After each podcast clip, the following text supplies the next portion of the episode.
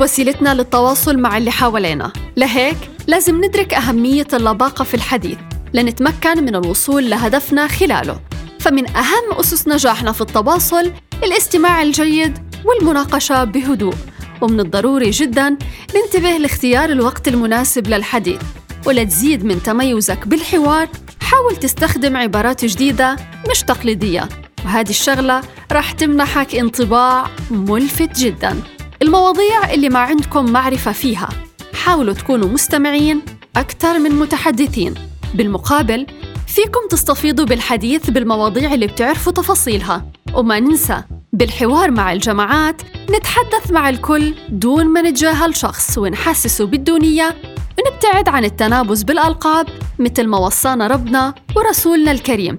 ونبتعد عن الهمس لحتى ما يتحسس أي شخص ويفكر إنه الهمس عليه. اتذكروا إنه ما في أجمل من الصوت الهادي المعتدل والواضح. وخلونا نحكي بنقطة مهمة جدا وهي تجنب المقاطعة.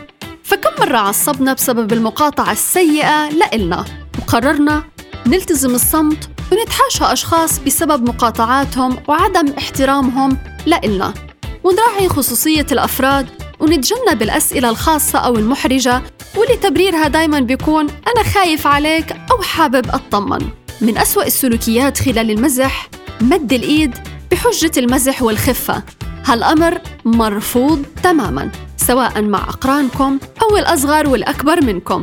هذا مزح مؤذي وغير مرغوب وبدل على قلة أدب واحترام الشخص اللي بيتمادى. أيضا بالحوار الخفيف خلونا نتجنب الشتم والتنابز والتنمر على أي شخص مهما كانت العلاقة قوية. فالكلمة السامة رح تقتل العلاقة وما تراهنوا على بقاء الود بوجود الغلظة بالحديث.